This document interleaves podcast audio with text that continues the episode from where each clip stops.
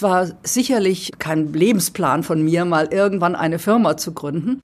Diese Gründung ist eben einfach geschehen, weil ich es machen musste. Sonst gäbe es heute auch das sehr schöne Medikament Letermovir gar nicht. Und im Nachhinein muss ich aber sagen, dass die Gründung der Firma und der Aufbau so einer wendigen, schlagkräftigen Biotech-Firma sehr, sehr viel Spaß gemacht hat und eigentlich die schönste Zeit in meinem Beruf bisher war. Und jetzt sagen zu können, du hast immerhin ein Medikament gemacht, was wirklich kranken Leuten hilft, sie vor diesem Virus schützt, das ist schon ganz toll.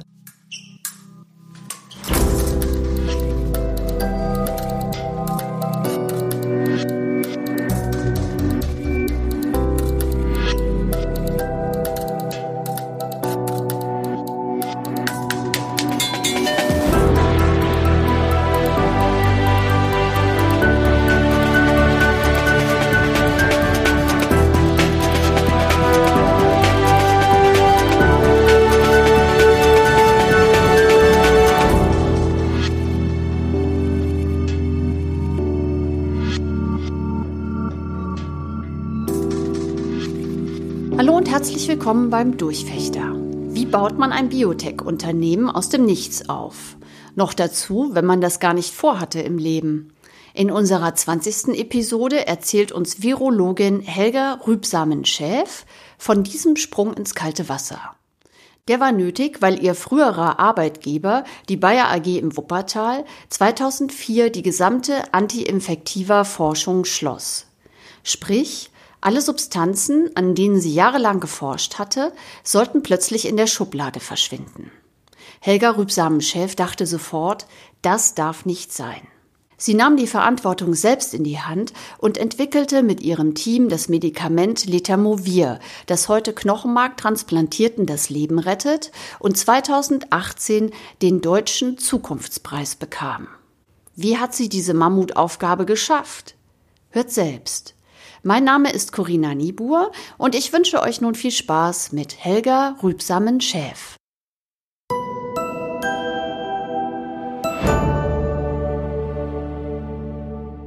Also die Grundlage war ja zunächst mal äh, die Infektionsforschung, die ich bei Bayer mit weltweiter Zuständigkeit geleitet habe. Da wurde mir Ende 2004 gesagt, dass Bayer beschlossen habe, diese Forschung nicht weiterzuführen.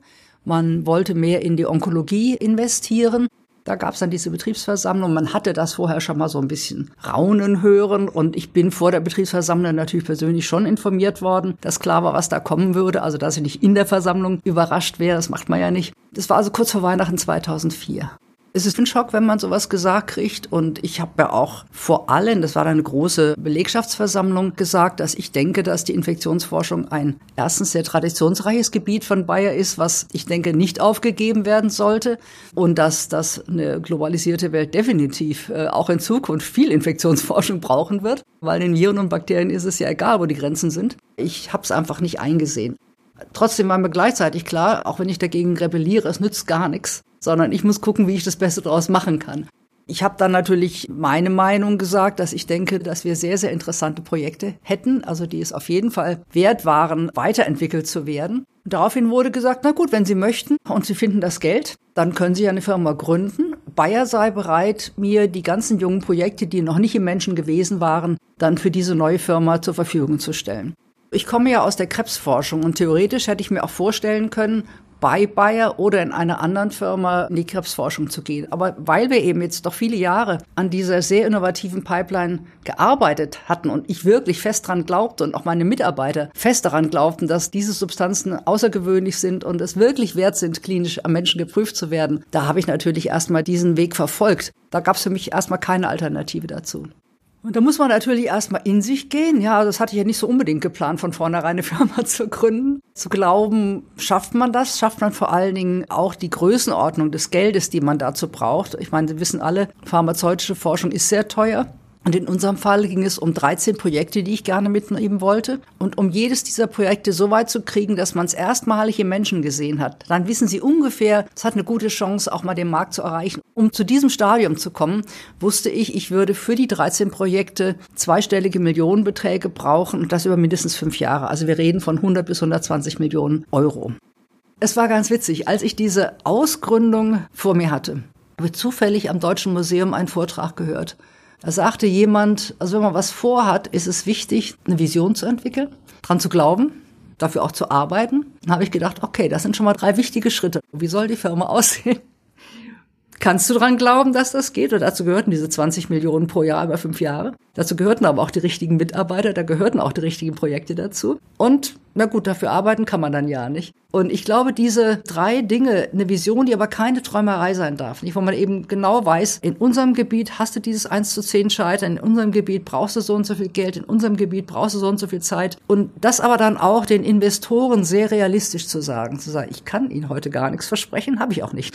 Aber wir haben eine gute Wahrscheinlichkeit. Das spricht für uns und ich kann auch versprechen, dass ich hart dafür arbeite. Auch dieses dran Glauben war glaube ich, ganz wichtig auch, dass ich das den Mitarbeitern vermitteln konnte. Die mussten ja mit mir an einem Strick ziehen. Und ich habe jeden Einzelnen gefragt, wollen Sie mit mir gehen? Nicht? Und dann kam von mehreren, ja, aber Sie müssen uns immer ganz eng informieren. Wir möchten genau wissen, was passiert. Sagt, no problem. Gilt aber auch gegenseitig.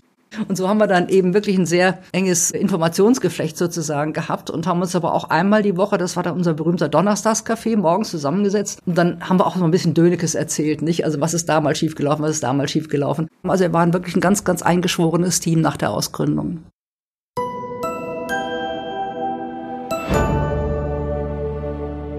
Ich habe ja immer eigentlich sowohl die Kultur einer wirklich guten Wissenschaft versucht zu erhalten, als auch das, was man in der Industrie lernt, auch umzusetzen. Und ich bin sicher, wenn ich die 13 Substanzen von irgendeinem bekommen hätte und ich wäre nicht die Zeit davor bei Bayer gewesen und hätte aus der Garage Alcuris gründen müssen, ich hätte viel weniger damit anfangen können. Ja, also ich meine, da habe ich bei Bayer schon enorm viel gelernt, was es bedeutet, pharmazeutische Forschung zu machen. Das ist was völlig anderes. Also man ist als akademischer Forscher da oft extrem naiv, muss ich ganz ehrlich sagen, weil es mir auch so ging. Und deswegen plädiere ich sehr dafür, dass man eben zwischen der akademischen Forschung und der industriellen Forschung deutlich mehr hin und her wechselt, als das heute der Fall ist. Es ist ja nach wie vor sind es oft sehr getrennte Wege. Die Zusammenarbeit mit Pharmakonzernen, die hat sich eigentlich schon sehr früh ergeben.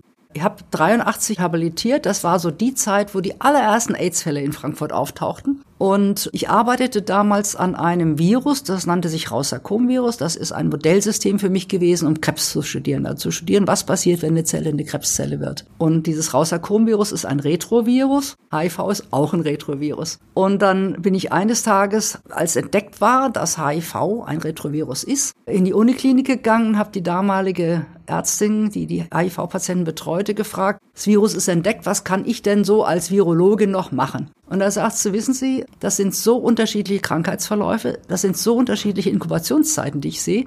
Das kann gar nicht ein einziges Virus sein. Dann hat sie mir Blutproben gegeben. Ich habe Proben aus sechs verschiedenen Patienten gehabt.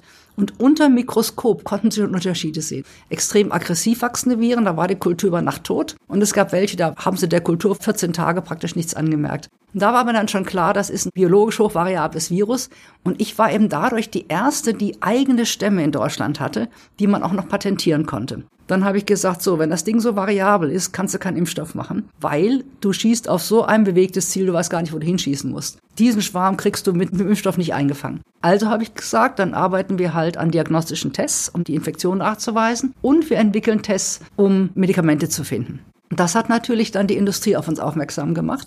Und so kamen dann also Firmen wie Höchst, wie Bayer, wie Abbott, wie Kia gehen auf uns zu, mit denen wir dann die entsprechenden Verträge geschlossen haben. Das heißt, ich hatte über die HIV-Arbeit sehr früh diesen Kontakt mit den Firmen. Ich hatte aber auch nie Berührungsängste, muss ich ganz klar sagen, weil ich auch aus den USA, ich war ja an der Cornell und an der Harvard, kenne, dass da, aber das eine ist die Forschung, aber das andere ist auch das Geld. Auch wenn Firmen Geld geben und für eine Studie bezahlen, wird das nicht als äh, schmutziges Geld oder sowas angesehen, was ihnen in Deutschland zumindest damals noch passieren konnte, nicht?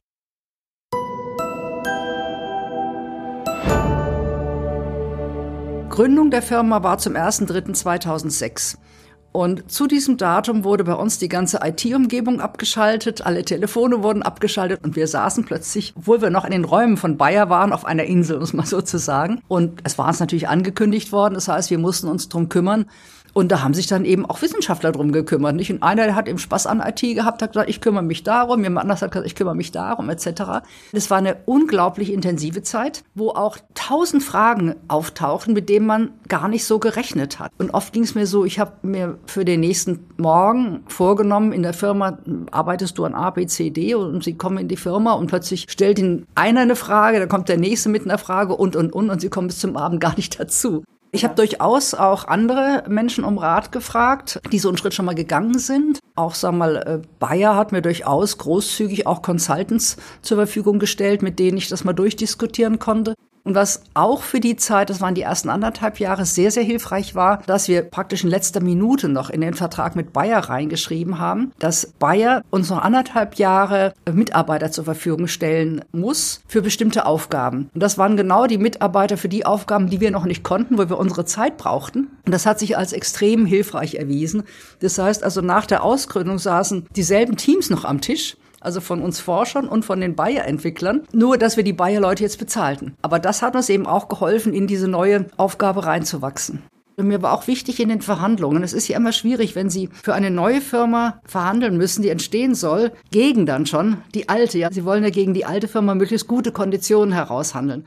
Und das ist eine ganz schwierige psychologische Situation, in der Sie sind, dass Sie mit den Kollegen, mit denen Sie eigentlich gut verstanden haben, dann streiten müssen um für die neue Firma das möglichste Optimum herauszuhandeln. Aber da habe ich mir auch immer gesagt, bleib in der Sache hart, bleib im Ton freundlich, versuch hier keinen Aufstand zu machen, aber sieh zu, dass du für die neue Firma einen möglichst guten Start schaffst. Ne? Das war extrem schwierig psychologisch, muss ich sagen.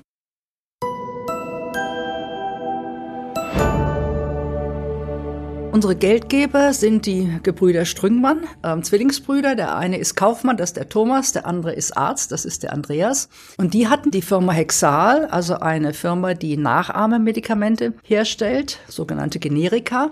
Und im Jahr 2005, als ich also nach Geldgebern für die neue Firma gesucht habe, hatten die gerade Hexal verkauft. Und zwar für 5,6 Milliarden an die Firma Novartis. Und ich kannte die, weil ich bei denen schon mal über AIDS vorgetragen hatten. Die hatten nämlich mal eine Zeit lang überlegt, ob sie mit Hexal in die AIDS-Forschung einsteigen sollten. Das hat sich dann aber zerschlagen. Aber aus dem Grund kannte ich die. Dann habe ich einfach angerufen, habe gefragt, ob ihnen eigentlich bewusst sei, dass Bayer die Infektionssparte abgeben möchte und ob sie Interesse hätten.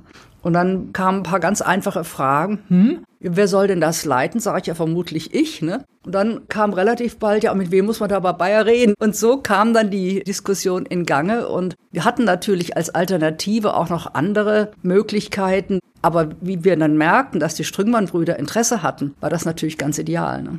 Was für mich ganz hilfreich war und ganz wichtig war, das große Vertrauen, was mir die Strüngmann-Brüder entgegengebracht haben, was sie natürlich gleichzeitig auch sehr unter Druck setzt. Sie wollen ja so ein Vertrauen nicht enttäuschen, wobei ich ein Mensch bin, der gar nicht unter Druck gesetzt werden muss. Ich bin so ein Self-Runner, ich laufe immer. Und ich habe auf der anderen Seite aber auch immer die Politik gehabt, wenn etwas schief geht in der Firma, bin ich die Erste, die es wissen will. Und umgekehrt war ich auch die Erste, die dann unsere Geldgeber informiert hat, wenn irgendwas schwierig wurde oder schief ging. Und wenn ich dann gesagt habe, wie würden Sie denn das machen in der Situation, kam dann oft die Antwort vom Thomas Strüngmann, passen Sie auf, Sie sind hier die Fachleute, entscheiden Sie das. Wir vertrauen Ihnen nicht. Und wenn Sie so arbeiten können, ist das extrem hilfreich. Dann können Sie sich nämlich wirklich auf die Sache konzentrieren und müssen nicht tausend Berichte schreiben und unnötige Fragen und alles Mögliche beantworten. Ich glaube, das war schon eine extrem gute Vertrauensbasis, die von Anfang an da war. Und das war eine enorme Bank sozusagen, mit der man auch wuchern konnte.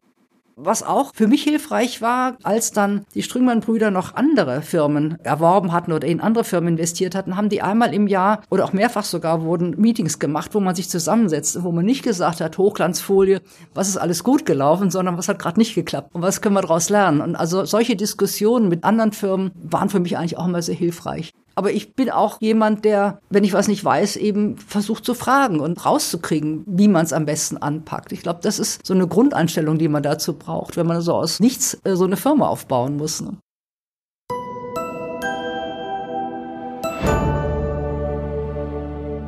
Also wir haben ja bei Bayer an einer Reihe von Viren gearbeitet und eines dieser Viren heißt Zytomegalivirus. Das gehört zur Herpesgruppe, ist also ein Verwandter von dem Lippenherpes. Und wie das Lippenherpes fängt man sich das im Kleinkindalter normalerweise ein und hat es dann lebenslang. Also diese Herpesviren persistieren, sind also chronische Infektionen und während des gesamten Lebens muss halt der Organismus sich dagegen wehren und die in Schach halten sozusagen. Und Dieses Zytomegalivirus ist sehr weit verbreitet. Jeder zweite in der entwickelten Welt ist Träger des Virus. Nur die meisten Menschen wissen es nicht, weil das Immunsystem eben das Virus kontrolliert und man dann auch keine Erkrankungen hat. Wenn jetzt aber irgendein Grund für eine Immunschwäche vorliegt, zum Beispiel bei AIDS, zum Beispiel bei Transplantierten, wo das Immunsystem unterdrückt wird oder nach einer Knochenmarkspende noch gar nicht angewachsen ist, noch gar nicht existiert, äh, dann kann das Virus sich sehr schnell vermehren und lebensbedrohlich werden. Und genau für diese Situation nach Knochenmarkspenden wollten wir ein Medikament schaffen, was erlaubt, die Patienten vom Tag eins an zu schützen. Und die Medikamente, die es, als wir angefangen haben, schon gegeben hat, waren zwar wirksam gegen das Virus, waren aber so toxisch, unter anderem knochenmarktoxisch, dass man sie in dieser Situation gar nicht einsetzen kann. Während wir in der Entwicklung von Letermovir waren und wir hatten erst eine kleine Studie an Nierentransplantierten erfolgreich abgeschlossen, bekam ich einen Anruf von der Universität Michigan. Die hatten einen Mann, der zystische Fibrose hatte, deswegen eine neue Lunge bekommen hat. Und er war Träger von Zytomegalovirus. Ähm, das Virus hatte bei ihm reaktiviert, die Lunge befallen. Man hat dann mit den existierenden Medikamenten versucht, das Virus in den Griff zu kriegen. Und alle drei Medikamente wirkten irgendwann nicht mehr. Das heißt, er hatte Resistenzen gegen alles drei entwickelt. Das Virus war dann inzwischen im Darm. Er blutete aus dem Darm, verlor also massiv Blut. Das Virus ging in die Augen, also er war dabei zu erblinden. Und das war die Situation, als wir diesen Anruf des behandelnden Arztes bekamen. Und dann habe ich auch erstmal mit Herrn Strömmann Rücksprache gehalten, habe gesagt, wissen Sie, das ist ein todkranker Mensch. Ob wir den retten können, kann ich Ihnen nicht sagen, weil wir haben bisher bei den Nierentransplantierten Menschen behandelt, wo das Virus zwar im Blut nachweisbar war, aber noch nicht mehrere Organe massiv befallen hatte. Und hier ist das ja eine ganz kritische äh, Situation und er lag auch im Bett, er konnte sich gar nicht mehr auf den Füßen halten. Ja. Und ich weiß nicht, ob wir das wagen sollten. Und dann sagte er, nee, wenn Sie glauben, dass die Substanz gut ist, dann lassen Sie uns probieren. Ne? Und dann haben wir äh, bei der amerikanischen Behörde, bei der FDA, einen Notantrag gestellt, diese noch nicht zugelassene Substanz Substanz bei diesem Patienten und nur bei diesem Patienten anwenden zu dürfen. Der ist dann innerhalb von wenigen Tagen genehmigt gewesen. Das haben wir behandelt. Natürlich erstmal niedrig dosiert angefangen und sind dann schnell, wie wir merkten, er vertrug das gut, höher gegangen. Und wir haben fast täglich mit dem behandelnden Arzt telefoniert, weil wir eben alle nervös waren und uns sicherstellen wollten, dass wir das Optimale tun sozusagen für diesen Patienten. Und nach etwa 40 Tagen Behandlung war das Virus verschwunden und alle Organe sind geheilt. Und er ist wirklich aus seinem Bett aufgestanden und konnte mit seiner seiner Frau und seinem kleinen Töchterchen eine Reise machen. Also das war schon wie ein Wunder, ja. Und das haben wir dann natürlich auch publiziert. Und das hat natürlich auch dazu beigetragen, dass das Medikament seinen Ruf bekommen hat. Ne?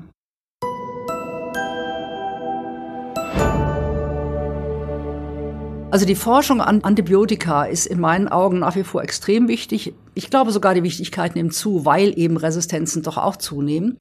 Und auch wenn es so ist, dass heute viele noch ein großes Fragezeichen machen, ob ein neues Antibiotikum wirklich den Preis bekommt, den es verdient, als ein lebensrettendes Medikament, bin ich überzeugt, dass wenn Sie wirklich eine schöne Substanz haben, die hochwirksam ist, die auch gut verträglich ist, dass man irgendwann dann den Preis auch dafür bekommen wird, weil einfach dann, je länger wir warten, umso höher wird der medizinische Bedarf sein nach solchen Medikamenten. Und ich hoffe auch, dass die Diagnostik besser wird. Da sehe ich noch ein ganz großes Problem heute bei der Antibiotika-Behandlung. Normalerweise guckt ein Arzt sie an, sagt roter Hals, dann werden das schon Streptokokken sein und verschreibt ihnen Penicillin oder sowas, ja. Also völlig empirische Behandlung. Und der weiß dann auch nicht, ob sie gerade auch Streptokokken haben, die eine bestimmte Resistenz haben oder nicht. Und meine Vision wäre schon, dass wir eine Diagnostik bekommen, wo man die Bakteriengenome sequenziert, dass man nicht nur weiß, aha, der Erreger ist Bakterium A, sondern gleichzeitig gleichzeitig auch ablesen kann, ist er resistent und wenn ja, gegen welche, sodass dann die allererste Therapie, die ein Patient bekommt, hundertprozentig sitzt.